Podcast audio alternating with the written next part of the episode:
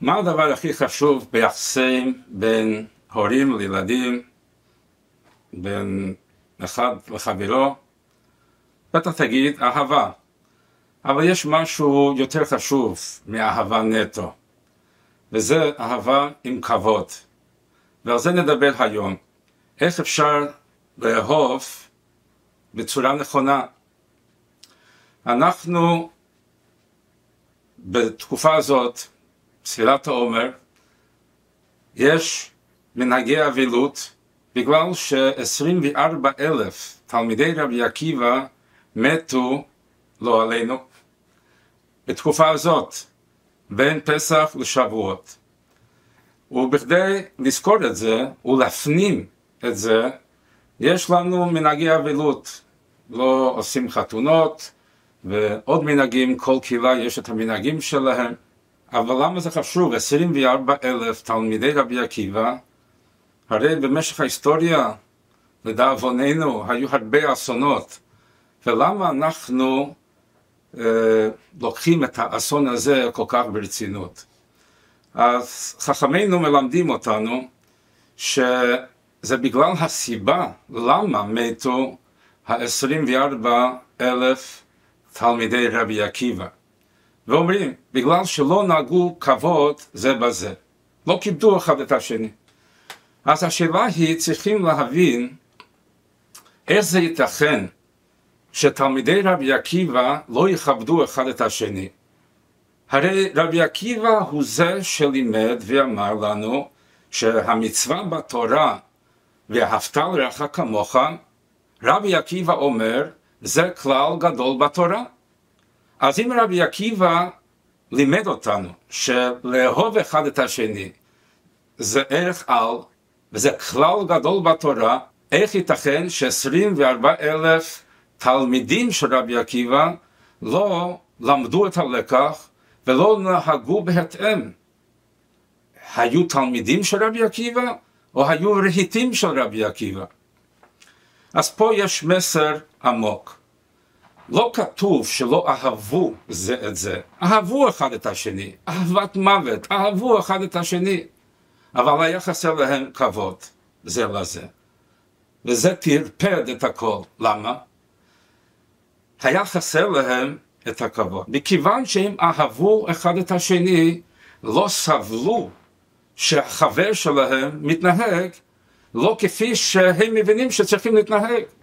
אני מבין שרבי עקיבא לימד ככה, והחבר שלי מתנהג בצורה אחרת, הוא טועה, אז אם אני לא אוהב אותו, לא אכפת לי. אבל מכיוון שאני אוהב אותו, אני יורד לחייו, ואני מנסה לכפות עליו את הדרך הישרה, איך שאני מבין את זה. חסר לי פה את הכבוד, אולי הוא מבין אחרת ממני. אולי הוא מבין בצורה שונה ממני. אז למה אני כל כך בטוח שאני צודק והוא טועה, אולי הוא צודק ואני טועה, או אולי שנינו צודקים, או אולי שנינו טועים, ואפשר ללמוד אחד מהשני. אז מכיוון שהיה רק אהבה והיה חסר כבוד, אז זה מה שהביא לאסון. וזה לא היה עונש, כי העונש בגלל אה, הדר הכבוד זה לא כל כך רציני. אבל מה קורה? אם הם היו מאוחדים על ידי אהבה נכונה, אז היה להם חיסון נגד כל מיני אה, סכנות מבחוץ. היה מצב של סכנה. אז אם הם היו מאוחדים, שום סכנה הייתה מצליחה לחדור אליהם, אבל מכיוון שלא היה להם את האחדות שבאה מהכבוד ההדדי ביחד עם האהבה, אז היו חשופים והסכנה הצליחה.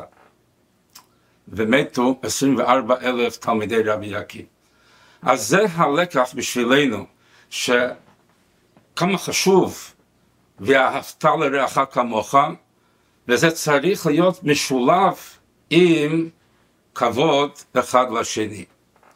אני אספר לכם סיפור מעניין שקרה איתי לפני עשרים שנה, אבל בעצם זה היה לפני זה.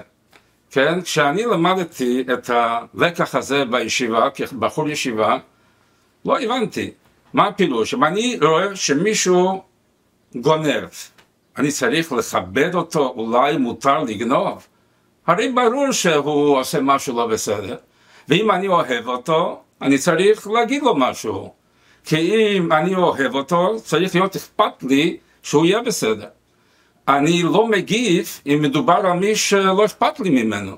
אז מה הפירוש פה שאם אני רואה מישהו עושה משהו שאני מבין שזה לא בסדר, אני צריך לכבד אותו ומה? להגיד אולי אני טועה, צריכים לגנוב כי חבר שלי גונב.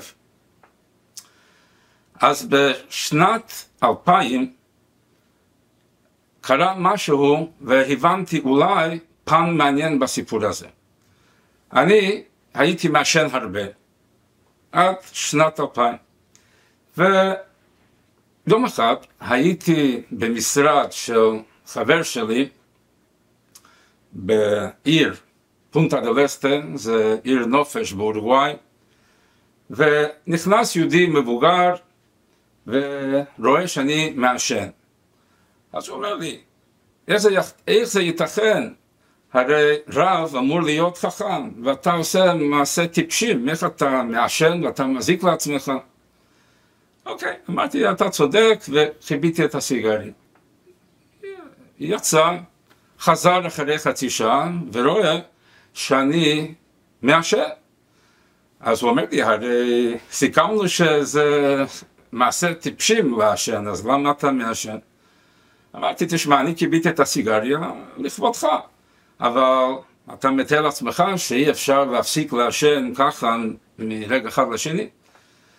אז אה, אולי תציע לי עסק, הרי יש לך עסקים, תציע לי עסק, אולי יהיה שווה לי אה, להפסיק לעשן. אז הוא אומר לי שאבא שלו נפטר לפני כמה שנים, והוא קבר את התפילין שלו ביחד עם אבא שלו. מאז הוא לא מניח תפילין. והוא אומר לי, אם אתה מפסיק לעשן, מחר אני אניח תפילין. אמרתי, זה לא פייר, זה, זה לא עסק טוב, כי אתה תניח תפילין יום אחד ואני צריך לשלם כל החיים? לא. אתה צריך להציע משהו יותר מעניין. אז הוא אומר, טוב, אז כל פעם שאני אראה אותך, אני אניח תפילין. אמרתי, זה לא קורה.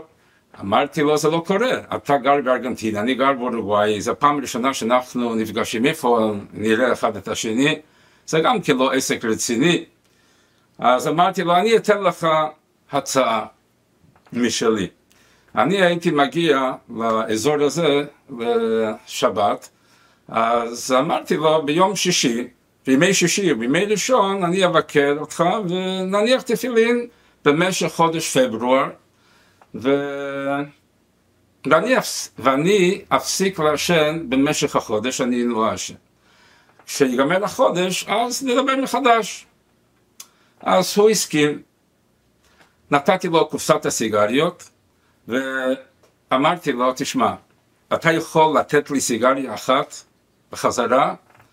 אז הוא מחייך ושואל אותי, למה אתה צריך סיגריה אחת? אמרתי לו, תשמע, אני לא יכול להפסיק לעשן.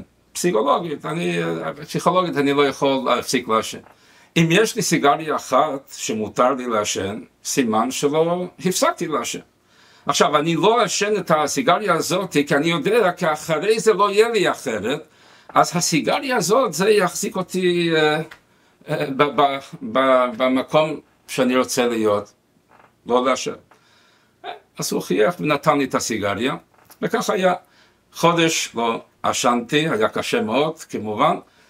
נגמר החודש, והנחתי תפילין איתו כל סוף שבוע, ונגמר החודש, והגענו לעסקה חדשה. נתתי לו זוג תפילין במתנה, שהוא יניח תפילין כל יום, ואני בלי נדר אפסיק לעשן. ומאז, עד היום, לא עשנתי סיגריה, יש לי זכות לעשן עדיין סיגריה אחת.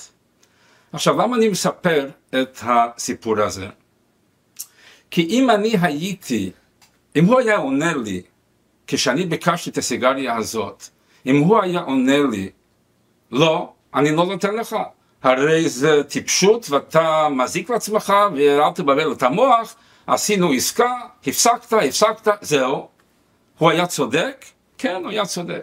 הוא היה מצליח במשימתו שאני אפסיק לעשן? בטח שלא. כמה אמרו לי לפני זה שאפסיק לעשן? כולם צדקו שצריכים לעשן, אבל לא הצליחו, למה? כי לא כיבדו את הדרך שלי להגיע ליעד שהם רצו שאני אגיע. הם רצו שאני אפסיק לעשן, אוקיי, מטרה טובה. אבל לא כיבדו את הדרך, דרכו אני יכול להגיע. הם רצו שאני אפסיק לעשן כמו שהם רוצים שאני אפסיק לעשן, וזה לא הצליח. אז זה מתאים לכל יחסי אדם.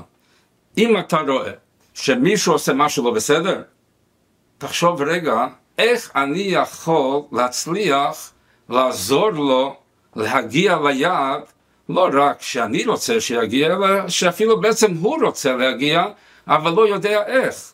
אז זה לא מספיק להגיד לבן אדם שאתה לא בסדר, אלא האהבה והאכפתיות צריכים להיות מל, מל, מלוות עם כבוד, לכבד את האפשרויות של השני, את הכוחות של השני, את האתגרים של השני, ולעזור לו להגיע לאיפה שהוא ואתה רוצים שהוא יגיע. אז זה מסר לחשוב עכשיו כשאנחנו מגיעים לל"ג בעומר, שחוגגים ש... ש... שהפסיקו למות, שתלמידי רבי עקיבא הפסיקו למות, אז אה, אפשרות והזדמנות לחשוב על המסר שהאהבה צריכה להיות מלווה עם כבוד הדדי. יש עוד סיפור, ראיתי פעם שני נכדים שלי שהיו משחקים והנכד הגדול חיבק את אחיו הקטן ב, ב, ב, עם, עם הרבה כוח והצעיר התחיל לבכות והבן שלי היה שם והוא אמר לבן הגדול מה היית, מה היית אם אתה הורה? מה אתה חושב שהוא... אח גדול מזיק לאח קטן, אז צועקים עליו, מה אתה עושה? ראיתי איך הוא עשה, אז הבן שלי אומר לבנו הגדול, אני יודע שאתה מחבק אותו כל כך חזק, כי אתה אוהב אותו כל כך, כי אתה אוהב אותו מאוד. אבל הוא לא מבין את זה ככה. הוא לא מבין שאתה עושה את זה בגלל שאתה אוהב אותו, אז אתה צריך לחבק אותו קצת, לא כל כך חזק, ככה שהוא יבין ויקבל את כל האהבה שאתה רוצה לתת לו. אז זה המסר, שהאהבה צריכה להיות מלווה עם כבוד.